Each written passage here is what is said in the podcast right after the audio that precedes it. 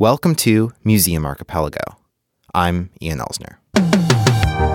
Museum Archipelago is your audio guide through the landscape of museums. Each episode is never longer than 15 minutes, so let's get started. On December 14, 1972, astronauts Gene Cernan and Harrison Schmitt were sitting in their lunar module on the lunar surface. Reading you loud and clear, America. This is Challenger. We're coming up on 210 from liftoff. They were about to take off and come back to Earth.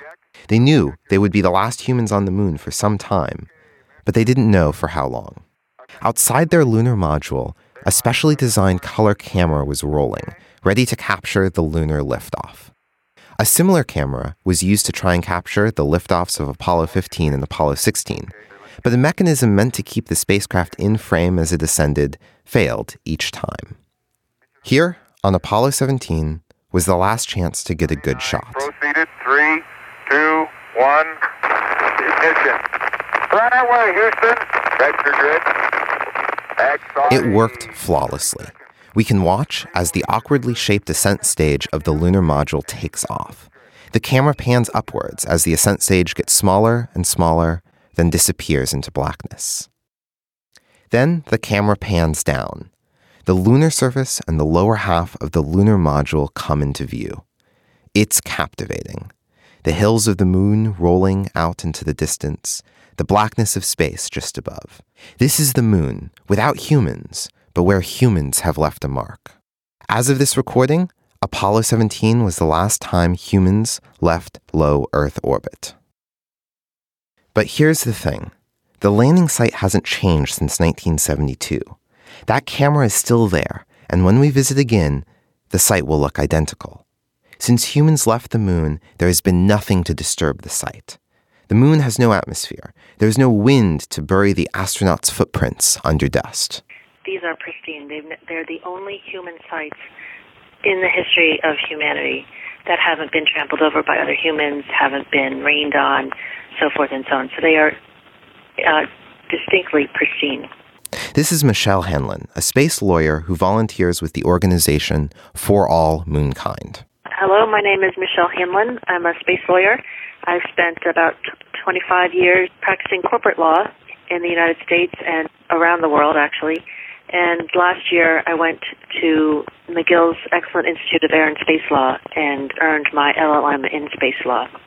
I was incredibly intrigued by the idea of preservation in outer space and the fact that nothing has been done at this point, up to this point in time, to preserve our first footsteps on the moon.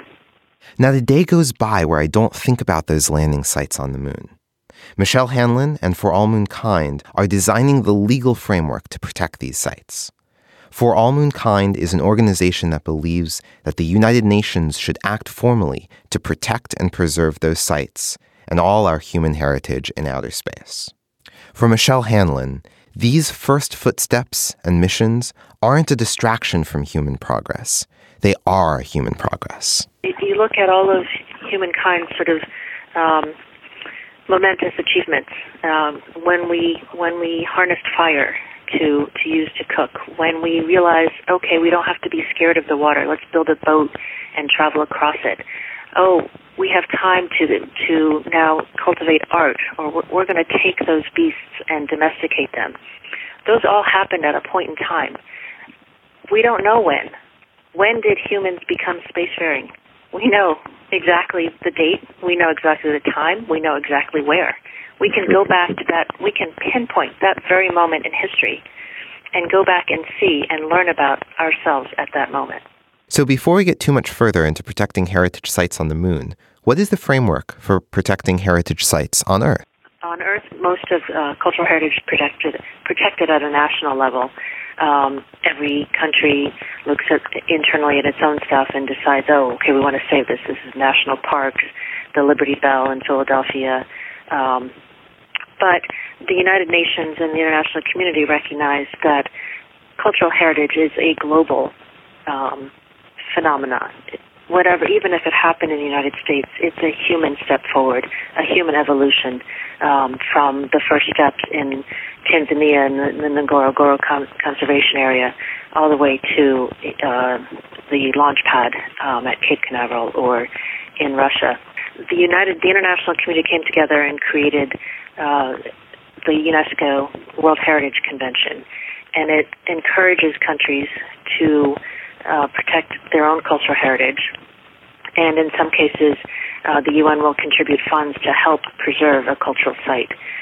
Um, the key thing about becoming a UNESCO World Heritage Site, however, is that a nation itself will submit a nomination to the UN.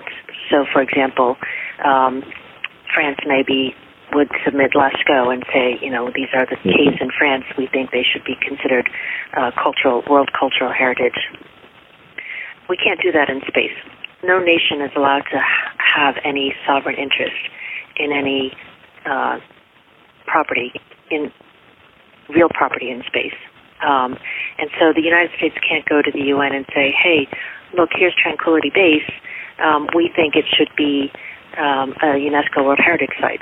Because by doing that, the, U- the United States is implicitly saying, oh, we own this and we're going to nominate it because we consider it our property. Um, that is just right. completely violates the Outer Space Treaty. The Outer Space Treaty was signed in 1967. The treaty is focused on nation states, and it doesn't address commercial exploration. Now that commercial exploration might be the primary way humans get into space, the idea is that the rules should be updated to account for this new reality. Anything you send up into space is still your property. There are about 70 landing or crash landing sites on the moon. Each is worth a visit. The Soviet Union's Luna 2, for example, is the first man made object to crash land on another celestial body. But the Apollo landing sites, including the Apollo 11 site at Tranquility Base, are special because there were humans on board. Imagine the American flags you see in pictures from those missions bleached white because of radiation from the sun. It's very likely that the, the flag itself is bleached. Um, whether it was knocked down or not, I think it remains um, un, uncorroborated. I believe uh, Buzz Aldrin has said he, he kind of thought he saw it go down um, I don't believe we've had the opportunity, even with um, uh, rovers uh, flying over, to to see if it's if it's actually standing or not. But the field is going to look um, as desolate as as when when they were there. Um, there will be uh, things like urine bags, things they tossed out. There's um, you know the messages of peace, which is a disc the size of a dime with the messages from 74 nations. Um, really, really touching messages. Everything from, you know, one country saying, you know, if if you if you live out there, we come in peace. To others saying, you know, this is an achievement, recognizing uh, the achievement as as a human achievement. And everyone, all every single one of those messages talking about peace for humanity.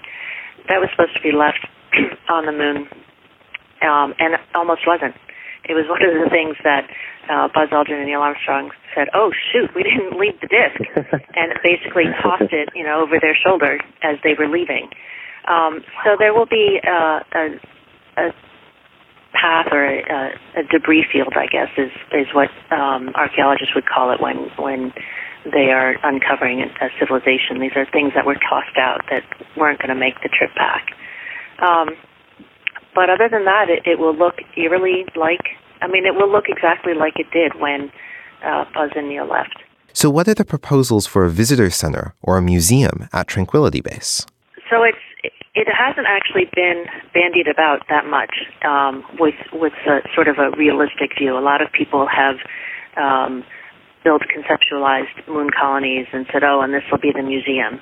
Um, there's a course at USC on space architecture and a professor there, um, Thang, Thangavelu, and he had a class that actually worked on, okay, realistically, what could we do? Because you know we do, we don't want people stepping there. The regolith is going to um, ruin all of the footsteps, even if you're uh, you know 10 meters away, whatever. And they came up with a brilliant concept of a gondola.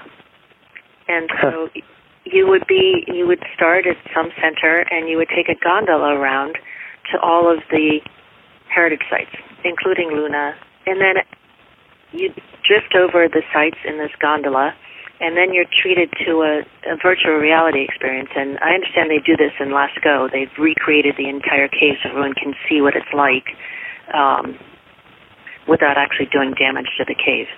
And so you would recreate, you would see them from above in person, and then actually go feel like you were stepping on them um, in in a virtual reality museum kind of setting. Um, I've actually heard people talking about uh, using a system, uh, not a, uh, drones don't work on the moon yet, but I'm sure someone will figure out a way to get something that can hover without um, inter, uh, disturbing the regolith, and and just taking com- pictures of the entire thing and recreating it so people here on Earth um, can get the experience without actually having to go. And that you asked about whether I thought I would make it. Um, I I think my sons will make it. Um, I I sadly don't think I will. Um, but my hope is that at the very least we would be in a we would be able to go and send the right people up to recreate that experience, truly recreate it here on Earth. At For All Moonkind, we're actually going to try and do it um, as part of an experiential awareness campaign um, to a, a virtual reality dome, and you walk in and you think that you're stepping on the moon, and there you see the footsteps and so forth. But that's all sort of going to be an artist's conception of it. Um, mm-hmm. If we can get the right photographs, we can people can actually just recreate, you know, dust speck by dust speck, what it would be like to stand there. So, what is the story that the Tranquility Base Museum will tell? It seems to me that the story of humanity's exploration is much more compelling than the specifics of two American white guys who are chosen for their faith and their ability to look like an everyman. Uh, you look back and realize they really did it 50 years too early. You know, the fact that we haven't been back in 50 years means they really did something incredible. And yes, they were two white men from a Western country, but they really affected the world. One of the um, pure joys of what I do here at For All Moonkind has been uh, um, researching and people, you know, people from Mauritius, people writing letters to Neil Armstrong, just in awe. I have a classmate from Mauritius, and she uh, she dug up an article. This guy, he built his own ham radio so he could hear. He used to go to the uh, U.S. consulate every day to say, you know, what are they doing now? Did they go? What what's happening? It really uplifted. It had the uh, ability to uplift everybody in the world. Those footsteps are still there, untouched. Uh, maybe there's some, you know, meteor dust showers, whatever. But right now, we've been lucky; they haven't been hit. The the base, Tranquility Base itself, hasn't been hit by a meteor or any other space detritus. Um, and and that that footstep is is like humankind's first steps uh, walking erect. It's it's such it, it has to be saved because when my grandchildren are in space and on the moon on the way to deep space, I want them to see those footsteps and, and think, wow, look how far we've come. This has been Museum Archipelago. We hope you enjoyed your visit. For more information or to submit feedback, go to museumarchipelago.com or museum underscore go on Twitter. Next time, bring a friend.